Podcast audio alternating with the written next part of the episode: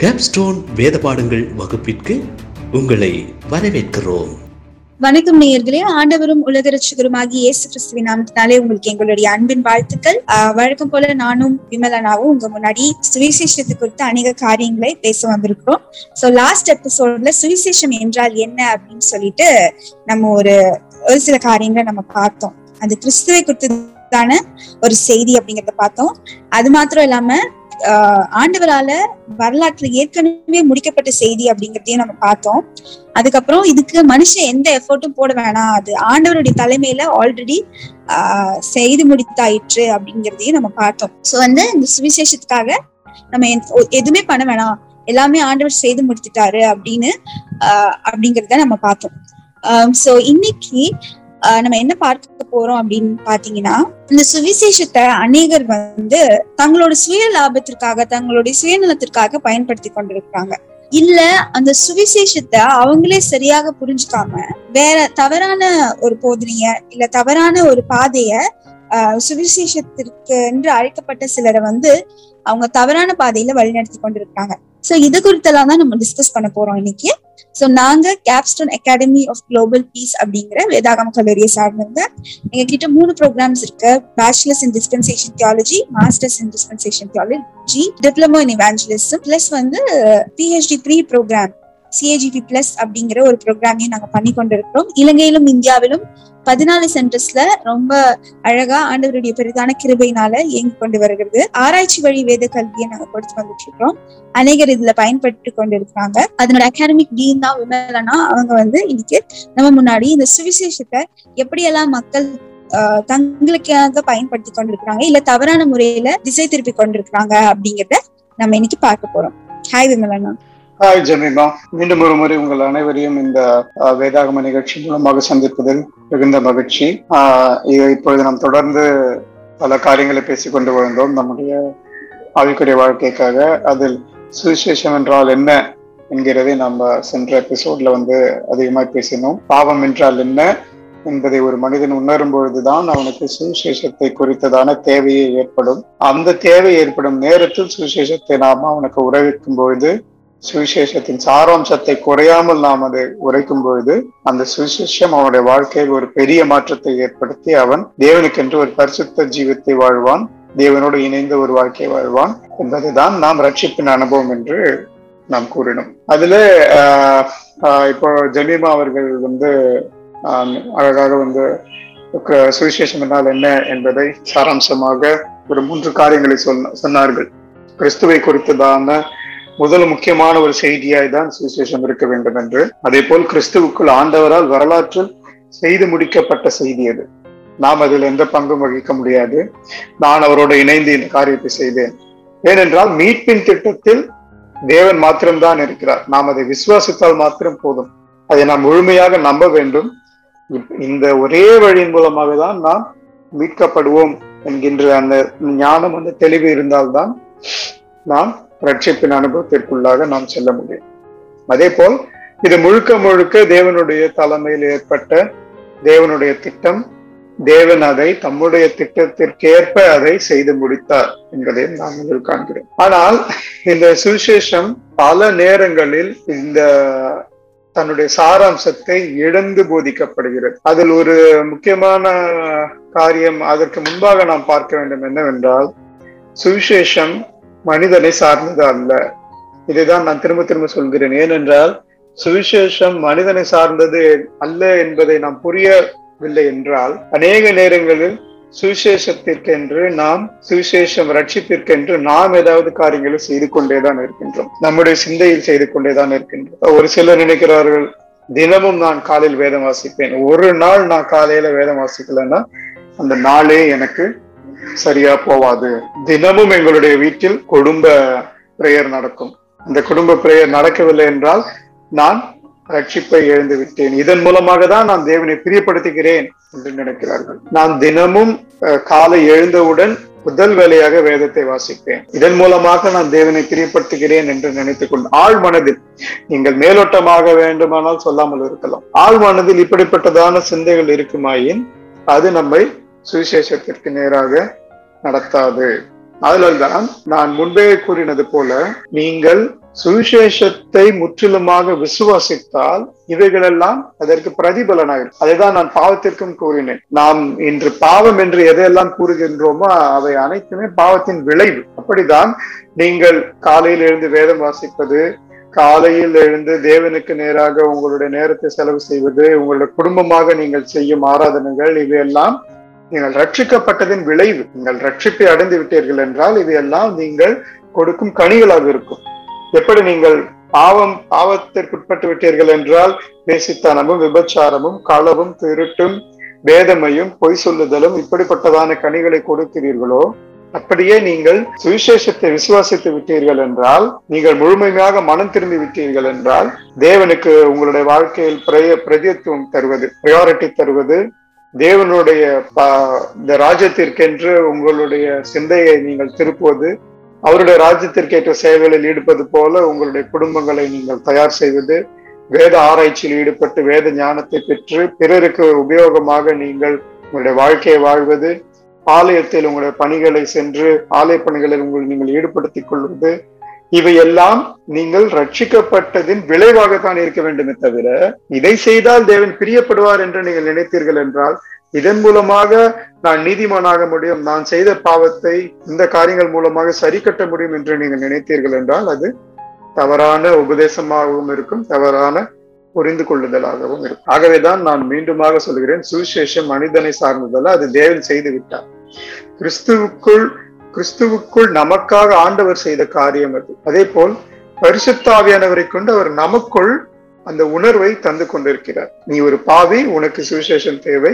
சுவிசேஷம் என்றால் உனக்காக ஒரு ரட்சகர் மறைத்திருக்கிறார் அவர் மூன்றாம் நாள் எழுந்தார். நீயும் அதே போல் ஒரு நாள் தேவனோட நித்திய நித்தியமாய் வாழ்வாய். எந்த பயமும் இன்றி எந்த கலக்கமும் இன்றி ஒரு முழு தைரியத்தோட எப்படி ஆதாம் பாவத்திற்கு முன்பாக வாழ்ந்தானோ அப்படிப்பட்டதான ஒரு வாழ்க்கை. சிருஷ்டிப்பின் அனைத்தின் மேலும் ஒரு நாள் ஆளுமை செலுத்த முடியும் என்கின்ற அந்த வாழ்க்கை. அந்த வாழ்க்கையை நாம் நித்திய நித்தியமாய் தேவனோடு இணைந்து வாழ முடியும் என்பதை தான் நாம் முக்கியமாக இதில் தெரிந்து கொள்கிறோம். அதே போல் நமக்குள் நாம் செய்யக்கூடிய மாற்றங்களை சார்ந்தது அல்ல. அதுதான் நான் கூறினேன் அல்லவா? ஒருவேளை ஆஹ் நாம் இதை செய் இதை மாற்றிக்கொண்டால் அதை மாற்றிக்கொண்டால் தேவன் பிரியப்படுவாரா? ஆஹ் நாம் அதிகாலையில் எழுந்து ஜெபம் செய்தால் தேவன் பிரியப்படுவாரா? அல்லது நாம் ஒரு சில நேரங்களில் நாம் லேட்டாக எழுந்து ஜெபம் செய்ய தவறிவிட்டால் தேவன் நம்ம கோபப்படுவாரா? கோ தேவன் நம்மை வெறுப்பாரா? இதையெல்லாம் ஒரு ஆங்கிலத்தில் சொல்ல வேண்டும் என்றால் ஒரு சில்லி சில்லித்தனமான தாட்ஸ் இதெல்லாம் வந்து தேவன் பிரியப்படவும் மாட்டார். இதெல்லாம் தேவனுடைய பார்வையில் நம்முடைய வாழ்க்கையை எப்படி நாம் வாழ்கிறோம்? நாம் தேவனுக்கு நேராக எப்படிப்பட்டதான ஒரு சிந்தையுடையவர்களாக இருக்கிறோம்? எப்படிப்பட்டதான காரியங்களில் நம்ம நாம் ஈடுபடுத்திக் கொள்கிறோம்? எப்படிப்பட்டதான உதவிகளை நாம் செய்கிறோம்.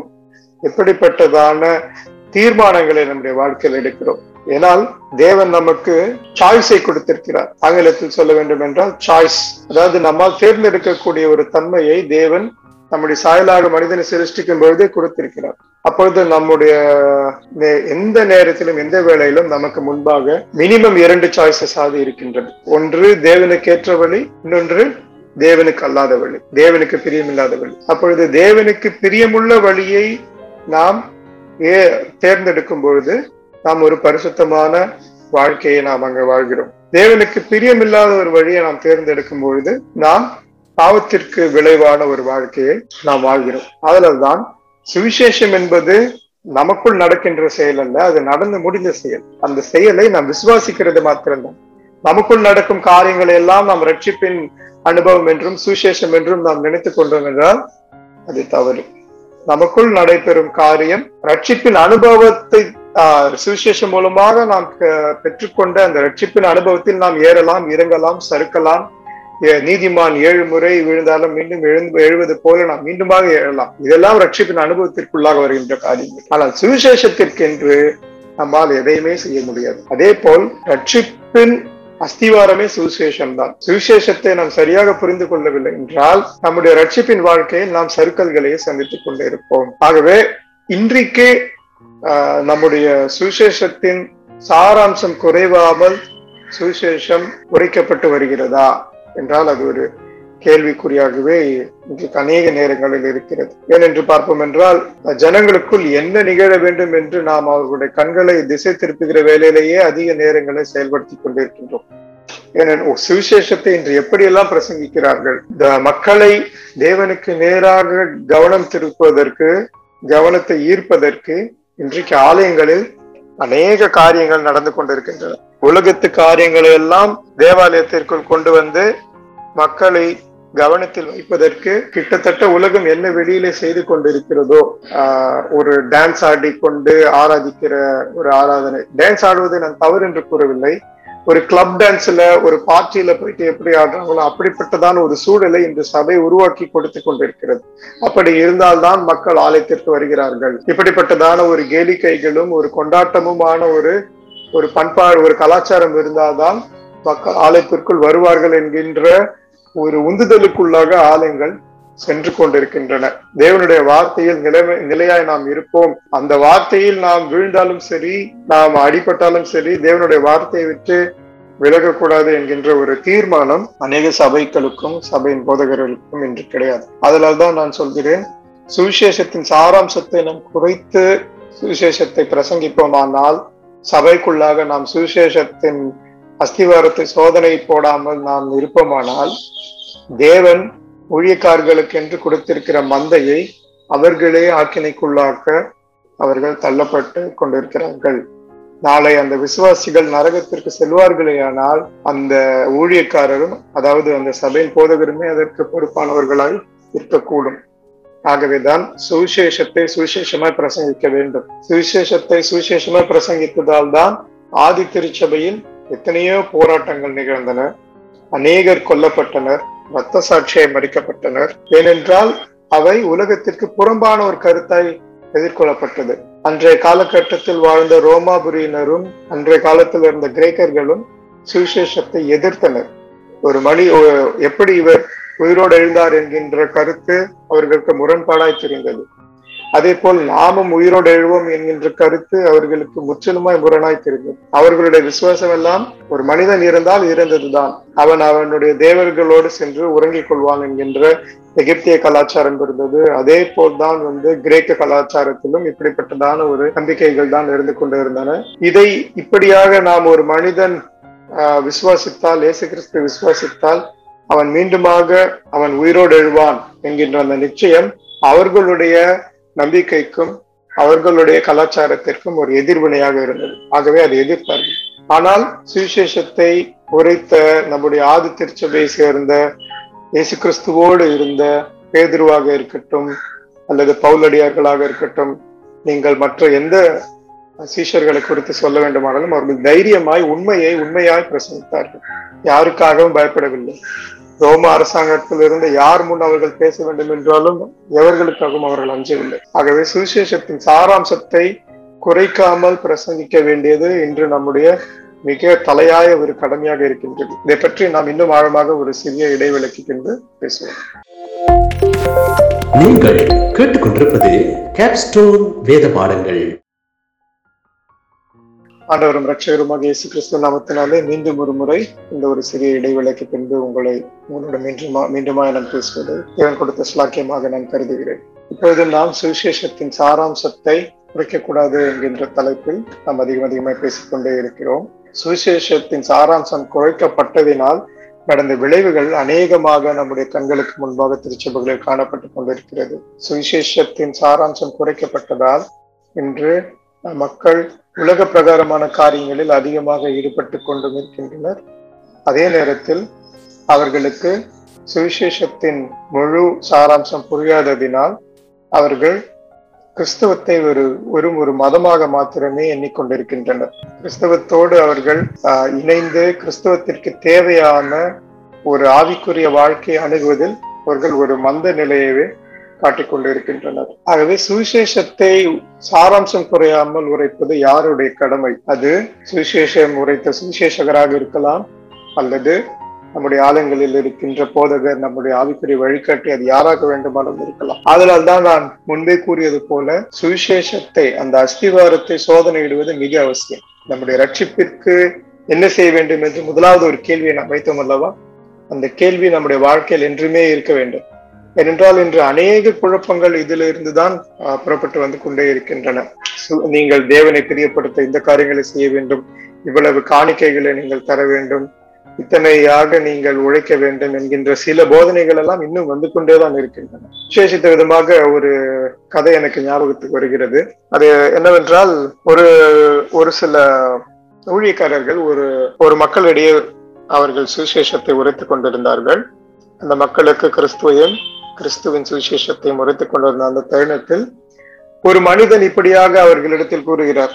என்னவென்றால் இந்த ஆதியாகம பகுதிகளை அவர்கள் அதிகம் அதிகமாக தியானித்துக் கொண்டிருந்தார்கள். ஆதியாகமத்தில் எப்படியாக நோவாவின் காலகட்டத்தில் தேவன் பாவத்தின் மிகுதியினால் எப்படி இந்த பூலோகத்தை முற்றிலுமாக ஒரு வெள்ளை அடித்தாரோ வெள்ளத்தின் மூலமாக முற்றிலுமாக இந்த உலகத்தின் சிருஷ்டிகளை எல்லாவற்றையும் அழித்து பின்பு ஒரு புதிய ஒரு தூக்கத்தை நோவாவின் குடும்பத்தின் மூலமாக எப்படி இந்த உலகத்தை தந்தார் என்கின்ற சம்பவங்களை எல்லாம் குறித்து கொண்டிருக்கும் பொழுது தியானித்துக் கொண்டிருக்கும் பொழுது அப்படியாகத்தான் நம்முடைய இந்த உலகத்தில் இப்பொழுது நாம் இருக்கும் உலகத்தின் கடைசி கட்டமாக இந்த உலகம் எல்லாம் மீண்டும் அழிக்கப்படும்.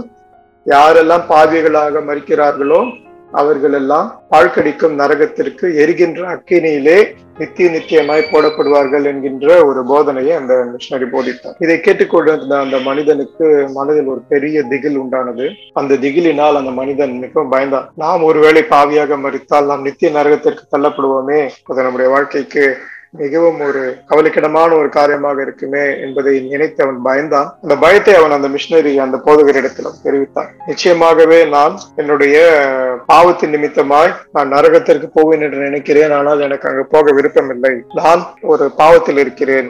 அந்த பாவத்தில் இருந்து நான் எப்படி ஆஹ், நரகத்துக்கு தான் போவேன் என்று நான் நினைக்கிறேன் என்று ஒரு ஐயத்தோடு அவன் சொன்னான். அப்பொழுது அங்கிருந்த அந்த ஊழியக்காரர் அந்த போதனை செய்த அந்த ஊழியக்காரர் நீ முதலாவது அந்த குடிப்பழக்கத்தை விட்டுவிட்டு அதை அகற்றி எரிந்துவிட்டு பின்பு அவருடைய ஆவியை உனக்கு கொடுக்கும்படியாக வேண்டிக்கொள் என்று அவனுக்கு ஒரு ஆலோசனை சொன்னார் அதாவது அவனுடைய உடலில் அதாவது அவனுடைய அந்த குடிப்பழக்கத்தை விற்றுவிட்டு அதன் பிறகு நீ என்ன ஜபிக்க வேண்டும் என்றால் இயேசு கிறிஸ்துவானவரிடம் என்ன ஜெபிக்க வேண்டும் ஆவியை உனக்கு ஒரு நல்ல ஆவியை உனக்கு கொடுக்க வேண்டும் என்று வேண்டிக்கொள். அப்பொழுது நீ அவரை சார்ந்தவராய் இருப்பாய் அதாவது தேவனை சார்ந்தவராய் இருப்பாய் மேலும் பயப்பட வேண்டிய தேவையில்லை என்று ஒரு ஆலோசனை கூறினார். இது சுவிசேஷமா? என்கின்ற ஒரு கேள்வியை நான் உங்கள் முன் வைக்கின்றேன். இது சுவிசேஷம் அல்ல. அவன் அந்த மனிதன் உண்மையிலேயே சுவிசேஷத்திற்காக அவன் ஆயத்தப்படுத்தப்பட்டிருந்தான். அதாவது இந்த பிரசங்கத்தை இந்த செய்தியை அந்த மனிதன் அந்த சுவிசேஷகர் சொல்லியவுடன் அவனுக்குள் அது ஆஹ் ஒரு ஆயத்தத்தை செய்தது. என்ன ஆயத்தம்? அவன் பாவி என்கின்ற ஒரு உணர்வை அவனுக்கு தந்தது. அந்த உணர்வினால் அவன் நித்திய நரகத்தை கண்டு பயப்படுகிறான். இந்த நேரத்தில் இவர் என்ன சொல்லுகிறார் என்றால் அந்த குடிப்பழக்கத்தை விட்டுவிட்டு உன்னுடைய தேவனிடத்தில் நீ அவருடைய ஆவியை வேண்டிக்கொள் என்று சொல்லுகிறார். பாவியான ஸ்தானத்திலிருந்து தான் தேவன் நம்மை நேசிக்கிறார். ஆனால் இந்த ஆலோசனை எப்படி இருக்கிறது? நீ உன்னுடைய பாவத்திற்கு விட்டு விலகி பின்பு தேவனிடத்தில் வேண்டிக்கொள் என்கிறார். இது வேதத்திற்கும் சுவிசேஷத்திற்கும் ஒரு பொரும்பான ஒரு ஆலோசனையாகவே நாம் இதை பார்க்க வேண்டும். ஏனென்றால் வேதம் நமக்கு மிக தெளிவாய் சொல்லுகிறது. அவர் பாவிகளை மீட்கவே இந்த உலகத்திற்கு வந்தார். நாம் பாவிகளாக இருக்கையிலேயே அவர் நம்மேல் அன்பு கூர்ந்தார். அவர் நாம் பாவிகளாக இருக்கையில் நம்மை புடமிடப்பட்டு நாம் பரிசுத்தமாக்கப்பட்ட பின்பு அவர் நம்மை அன்பு கூறுவதில்லை. அநேக நேரங்களில் நாம் நம்முடைய மனித அன்பை வைத்து பார்ப்போம் என்றால் மனித அன்பு எப்படிப்பட்டதானதா இருக்கிறது என்றால் ஒரு மனிதன் ஒரு சாக்கடையில் ஒரு சேற்றில் இருக்கிற மனிதனை நாம் சென்று கட்டிப்பிடித்துக் கொள்ள முடியும் என்றால் நாம் யோசிப்போம். ஏனென்றால் அவன் சாக்கடையில் சேற்றில் இருக்கிறான். நீங்கள் நல்ல உடை அணிந்து நீங்கள் மெடுக்காக நீங்கள் நின்று கொண்டிருக்கும் பொழுது அவனை அவனிடத்தில் சென்று அவனை கட்டிப்பிடித்து உங்களால் ஒரு வாழ்த்து சொல்ல முடியுமா என்றால் அது அநேகருக்கு ஒரு கடினமான ஒரு சூழ்நிலையாக இருக்கும். ஒரு சிலர் முடியும் என்று சொல்லலாம். நடைமுறையில் நான் சொல்கிறேன். அநேகருக்கு நான் எல்லாரையும் கூட சொல்லவில்லை. ஆனால் தேவனுடைய அன்பு எப்படி இருக்கிறது? அப்படிப்பட்டதான ஒரு நிலையில் இருக்கின்ற மனிதனை தான் தேவன் நேசிக்கிறார். அந்த மனிதனுக்காக தான் அவர் ஒரு திட்டத்தை போட்டு சுவிசேஷத்தை தம்முடைய குமாரன் மூலமாக நிறைவேற்றி இருக்கிறார். இன்றைக்கு அதை நாம் அதனுடைய சாராம்சத்தை மாற்றி எப்படி போதிக்கிறோம் நீ அந்த சேற்றிலிருந்து முதல் எழுந்து வெளியே வந்து போய் குளித்து விடு. பின்பு ஒரு புத்தாடை அணிந்து கொள். பிறகு என்னிடத்தை வந்து நீ என்னை கட்டிப்பிடித்து வாழ்த்து பெற்றுக் கொள்ளலாம் என்று கூறுவது போல தான் இந்த ஆலோசனை அந்த மனிதனுக்கு கொடுக்கப்பட்டிருக்கிறது. அப்பொழுது அவன் என்ன நினைப்பான்? அவனுடைய மனதில் என்ன விதைக்கப்பட்டிருக்கும்? ஒருவேளை நாம் இந்த பாவத்தில் தேவன் நம்மை ஏற்றுக்கொள்ள மாட்டார் போலும். நாம் இந்த குடிப்பழக்கத்தை விட்டுவிட்டு அதிலிருந்து நான் வெளியே வந்து அதன் பிறகு தான் நான் தேவனை ஆராதிக்க முடியும். அதன் பிறகுதான் நான் தேவனை தொழுது கொள்ள முடியும் என்ற ஒரு போதனை அவனுக்கு எப்படி இருந்திருக்கும் என்றால் நான் ரட்சிக்கப்பட வேண்டும் என்றால் இந்த காரியங்களை நான் செய்ய வேண்டும். இந்த காரியங்களை நான் செய்தால்தான் நான் ரட்சிக்கப்படுவேன் என்கின்ற ஒரு கண்டிஷனை ஒரு தேவையை அந்த இடத்தில் வை வைத்தது போல் தெரிகிறது. ஆகவே இது சுவிசேஷத்தை முற்றிலுமாக தவறுதலாக போதிக்கப்பட்ட விதமான ஒரு எடுத்துக்காட்டாகவே நான் பார்க்கிறேன். நீங்களும் அநேக நேரங்களில் சுவிசேஷத்தை போதிக்கும் பொழுது தேவன் பாவிகளாக இருக்கையிலே தான் நம்மை அன்பு கூர்ந்திருக்கிறார். நம்மையும் அப்படிதான் அன்பு கூறுகிறார். இன்று பாவத்தில் இருக்கும் அநேகரையும் அப்படிதான் அன்பு கூறுகிறார். பாவ பிடியில் சிக்கி தவிக்கும் அனைவருக்குமே அது ஒரு பொதுவான ஒரு காரியமாகவே இருக்கிறது. ஆனால் தான் பாவிகள் முழுவதுமாக தன்னை ஆஹ், பார்க்காமல் கிறிஸ்துவின் மேல் மாத்திரம் நம்பிக்கை கொள்ளவும் அவருடைய ரட்சிப்பின் பணியின் மேல் நம்பிக்கை கொள்ளவும் கட்டாயமாக நாம் போதிக்கப்பட வேண்டும். பாவிகள் முழுவதுமாக தங்களுடைய அந்த பாவ பாவ சாயலை பார்க்காமல் குமாரன் மேல் நம்பிக்கை கொள்ள வேண்டும். எப்பொழுது எந்த நொடி பொழுதில் அவர்கள் குமாரன் மேல் நம்பிக்கை கொள்கிறார்களோ அவர்கள் பாவி என்பதை உணர்ந்து குமாரன் நமக்காக மரித்தார் என்பதை உணரும் பொழுது அவர்கள் மனம் திரும்புகிறார். மனம் திரும்புதல் என்றால் என்ன என்ற என்ற அந்த ஒரு வசனத்தை நாம் பார்ப்போம் என்றால் ஆங்கிலத்தில் சேஞ்சிங் மைண்ட் என்று சொல்வார்கள். நாம் மைண்ட் என்று எதை சொல்கிறோம் என்றால் நம்முடைய ஆத்மாவின் ஒரு பரிமாணத்தை தான் மைண்ட் என்று சொல்லுகிறோம். அப்பொழுது நம்முடைய ஆத்மாவில் ஒரு மாற்றம். அதாவது நம்முடைய ஹாபிட்ஸ் நம்முடைய பழக்கம் என்று சொல்கிறோம் அல்லவா அதில் ஒரு மாற்றம் ஏற்படும். மனம் திரும்புதல் என்கின்ற ஒரு வார்த்தையிலேயே அநேக காரியங்கள் உள்ளடங்கி இருக்கின்றன. மனம் திரும்புதல் என்றால் ஏதோ நாம் கடவுளிடத்தில் சென்று தாரை தாரையாக கண்ணீர் வடித்து விட்டு நம்முடைய இருதயத்திலிருந்து இருதயம் ஊற்றி விடுகிறதை போல ஒரு ஜபத்தை செய்துவிட்டு நாம் வந்து ஒரு சமாதானம் அடைந்து பின்பு ஒரு ஓரிரண்டு நாட்களில் மீண்டுமாக நாம் செய்த பாவத்தை நாம் மீண்டுமாக செய்வோமானால் அது ஒரு முழுமையான மனம் திரும்புதலே கிடையாது. ஆனால் அநேகர் என்று அப்படிப்பட்டதான ஒரு அனுபவத்தில் தான் சென்று கொண்டிருக்கிறார்கள். ஆகவே மனம் திரும்புதல் என்பது நம்முடைய ஆத்மாவில் ஏற்படுகின்ற மாற்றம். அது எப்பொழுது? சுவிசேஷத்தை சரியான முறையில் போதிக்கப்பட்டால் ஒரு மனிதன் மனம் திரும்புவான். அவன் மனம் திரும்புவானேயானால் அப்பொழுது அவன் இந்த பாவ பழக்கங்களை விட்டு ஒழிந்து பரிசுத்தமான ஜீவியத்தை வாழ்வான். ஒருவேளை அந்த கதையில் இருக்கின்ற அந்த ஒரு ஊழியக்காரர் அந்த மனிதனுக்கு சுவிசேஷத்தை மாத்திரம் உ- உரைத்திருந்தால் அவனுக்குள் ஒரு மனமாற்றம் வந்திருக்கும். அவன் எவ்வளவு பெரிய பாவத்தில் இருக்கிறான் அவன் எப்படி தேவனை விட்டு விலகி இருக்கிறான் இந்த பாவம் எப்படி அவனை தேவனை விட்டு விலக்கி வைத்திருக்கிறது என்கின்ற புரிதல் அவனுக்குள் வந்திருந்தால் அவன் தேவனை நேசிக்க ஆரம்பித்த உடனே அதன் விளைவாக அவன் தன்னுடைய அந்த குடிப்பழக்கத்தை விட்டிருப்பான் ஒருவேளை அந்த சேற்றில் இருந்த மனிதனை நீ ஏறி சென்று உன்னுடைய உடலை கழுவி விட்டு நீ குளித்து விட்டு பின்பு ஒரு புத்தாடை அணிந்து வந்து என்னை கட்டிப்பிடி என்று சொல்லாமல் அந்த இடத்திலேயே சென்று அப்படியாகவே நாம் அவனை கட்டிப்பிடித்து அவனுக்கு வாழ்த்து சொல்லியிருப்போம் என்றால் அந்த மனிதன் தன்னுடைய நிலையை உணர்ந்து அவர் நம்மை கட்டிப்பிடித்தவர் ஒரு நன்காக மெடுக்காக ஒரு நல்ல புத்தாடை அணிந்து மிகவும் சுத்தமாக இருக்கிறார். ஆனால் நாம் அவரை கட்டி பிடித்து கட்டி பிடித்து விட்டோமே. நாம் முதலாவது சென்று நாம் குளித்து விட்டு வந்து பிறகு அவரோடு நாம் உரையாடுவோம் என்கின்ற ஒரு சிந்தை அவனுக்குள் பிறந்திருக்கும். அதே சிந்தை தான் ஒரு பாவிக்குள்ளாகவும் இருக்கும். ஒரு பாவத்தின் ஆழத்தில் இருக்கின்ற ஒரு மனுஷனுக்கு அவன் தாகத்திற்காக தண்ணீருக்காக ஏங்கி கொண்டிருந்த அந்த ஒரு வேலை உருவாகுமே என்றால் அவனுக்கு ஒரு மீட்பு தேவை என்கின்ற அந்த ஒரு செயல் அந்த ஒரு சிந்தை அவனுக்குள் வரும். அந்த வேளையில் அந்த மனிதன் அன்னார்ந்து பார்த்து வானத்தை நோக்கி தன்னுடைய தாகத்திற்கு ஒரு சொட்டு தண்ணீர் கிடைக்காதா என்கின்ற அந்த தேவையில் இருக்கும் ஒரு மனிதனுக்கு எப்படி ஒரு சொட்டு தண்ணீர் அவனுடைய முழு ஆத்மாவுக்கும் முழு உடலுக்கும் ஒரு புத்துணர்ச்சியை தருமோ அப்படிப்பட்டதான ஒரு துவைந்து போன ஆத்மாவிற்கு தான் சுவிசேஷம் ஒரு மிகப்பெரிய ஒரு ஆறுதலாகவும் தேறுதலாகவும் ஒரு புத்துணர்ச்சியையும் ஒரு புதிய வாழ்க்கையும் வித்திட ஒரு வழிவாய்க்காலாக இருக்கும். ஆகவேதான் சுவிசேஷத்திற்கு நாம் மக்களை ஆயத்தப்படுத்தி பின்பு சுவிசேஷத்தை ஆயத்தப்படுத்துவது என்றால் பாவம் என்றால் என்ன? அவர்கள் எப்படி பாவத்தில் இருக்கிறார்கள்? பாவத்தின் விளைவு என்ன? இந்த காரியங்களை நாம் உரைக்கும் பொழுது அவர்கள் சுவிசேஷத்திற்கு ஆயத்தப்படும் அந்த நேரத்தில் சுவிசேஷத்தை போதிக்கும் பொழுது அவர்கள் மனம் திரும்புவார்கள். Repentance in their heart change of mind என்று ஆங்கிலத்தில் நாம் சொல்லலாம். அதாவது அவர்கள் தங்களுடைய பழக்க வழக்கங்களிலிருந்து சிந்திக்கும் தன்மையிலிருந்து இதற்கு முன்பாக ஒருவரை அவர்கள் ஒரு காழ்ப்புணர்ச்சியோடு பார்த்திருக்கலாம். இதற்கு முன்பாக ஒரு சிலரை அவர்கள் வேசித்தன பாவையோடு பார்த்திருக்கலாம்.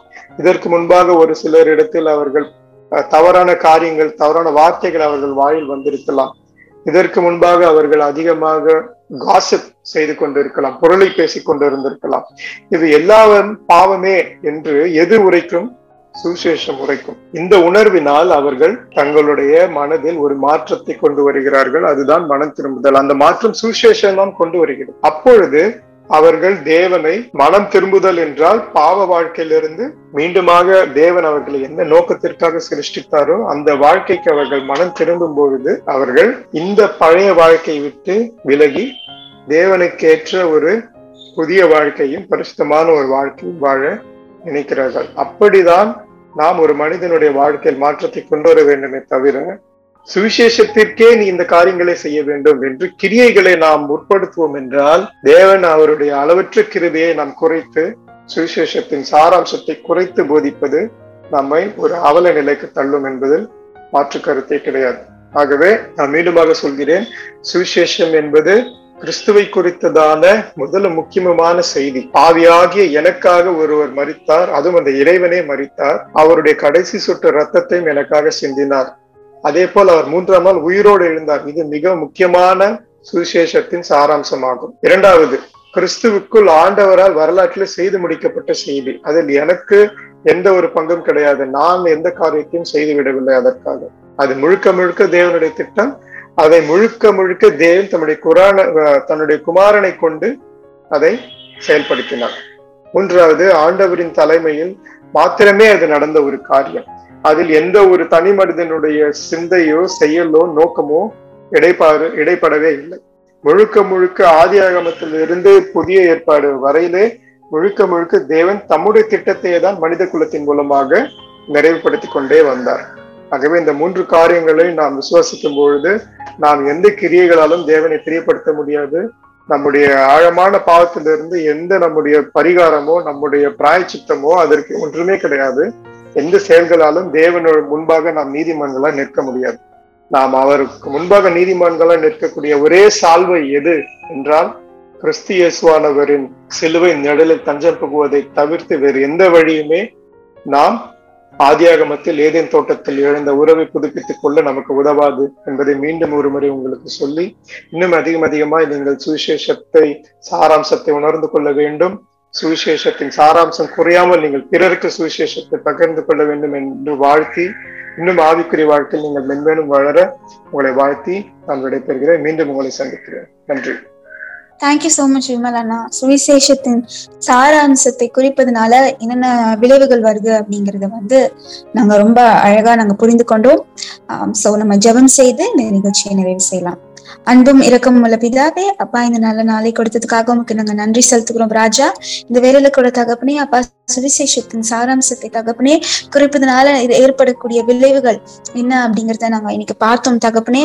ஆண்டவரே அப்பா நீர் எங்களை தகப்பனே நாங்க எப்படி இருக்கிறோமோ அப்படியே நீர் எங்களை ஆஹ் எங்களை நேசித்து எங்களை அக்செப்ட் பண்றீங்க அப்படிங்கறத நாங்க புரிந்து கொண்டோம் ராஜா. ஆண்டவரே நாங்க பாவைகளா இருக்கையில தகப்பனே அப்பா நீர் எங்களை எங்களை தகப்பனே நாங்க பாவிகளா இருக்கையில நீங்க எங்களை ஏற்றுக்கொண்டிருக்கிறீங்க. சுவாமி அதற்காக நன்றி செலுத்துகிறோம் தகப்பனே.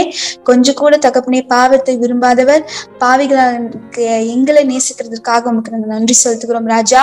இந்த ஸ்லாக்கியத்தையும் பாக்கியத்தையும் பெற தகப்பனே நாங்க என்ன செய்தோம் எங்களுக்கு தெரியவில்லை ராஜா. பட் ஸ்டில் நீங்க எங்களை தெரிந்து கொண்டிருக்கிறீங்க. எங்களுடைய பாவங்களை எங்களோட பாவங்களை மறைத்து நீர் எங்களை நேசித்திருக்கிறீங்க சுவாமி. உமக்கு நாங்க நன்றி செலுத்துகிறோம். எல்லாவற்றையும் உங்களை பொற்பாத்துல சமர்ப்பிக்கிறோம். இதுல கலந்து கொண்ட நேயர்கள் ஒவ்வொருவரையும் ஆண்டவரே என் தேவன் பொறுப்படுத்திக் கொள்ளுங்க. இனி இனி மேலும் தகப்பனே உங்களுடைய சுவிசேஷத்தினுக்கான காரியங்கள்ல மிகவும் ஜாக்கிரதையாக இருக்கவும் தகப்பனே இனிமேலும் தகப்பனே அப்பா ஆவிக்குரிய வளர்ச்சியில அதிக அதிகமாய் வளரவும் என் தேவன் அப்பா நிற்கிறபே பாராட்டுங்க. உங்களுடைய கருத்துல ஒப்பு கொடுக்கிறோம். விமலா நாவின் என்னையும் கூட பார்த்து கொள்ளுங்க. எல்லாவற்றையும் நீர் பொறுப்படுத்திக் கொள்ளுங்க. இயேசு நாமத்தில் ஜெபிக்கிறேன். நல்ல பிதாவே. ஆமே thank you all thank you for joining இந்த நிகழ்ச்சி உங்களுக்கு ரொம்ப பிரயோஜனமா இருக்கும்னு நினைக்கிறேன். இது குறித்ததான விமர்சனங்களும் கருத்துக்களும் வரவேற்கப்படுகிறது. அதை நீங்க radio at Capstone Academy dot IN அப்படிங்கிற இமெயில் ஐடிக்கு நீங்க இமெயில் பண்ணலாம். RADIO at the rate of CAPST ONE ACADEMY dot IN அப்படிங்கிற இமெயில் ஐடிக்கு நீங்க இமெயில் பண்ணலாம். Thank you so much for joining God bless you all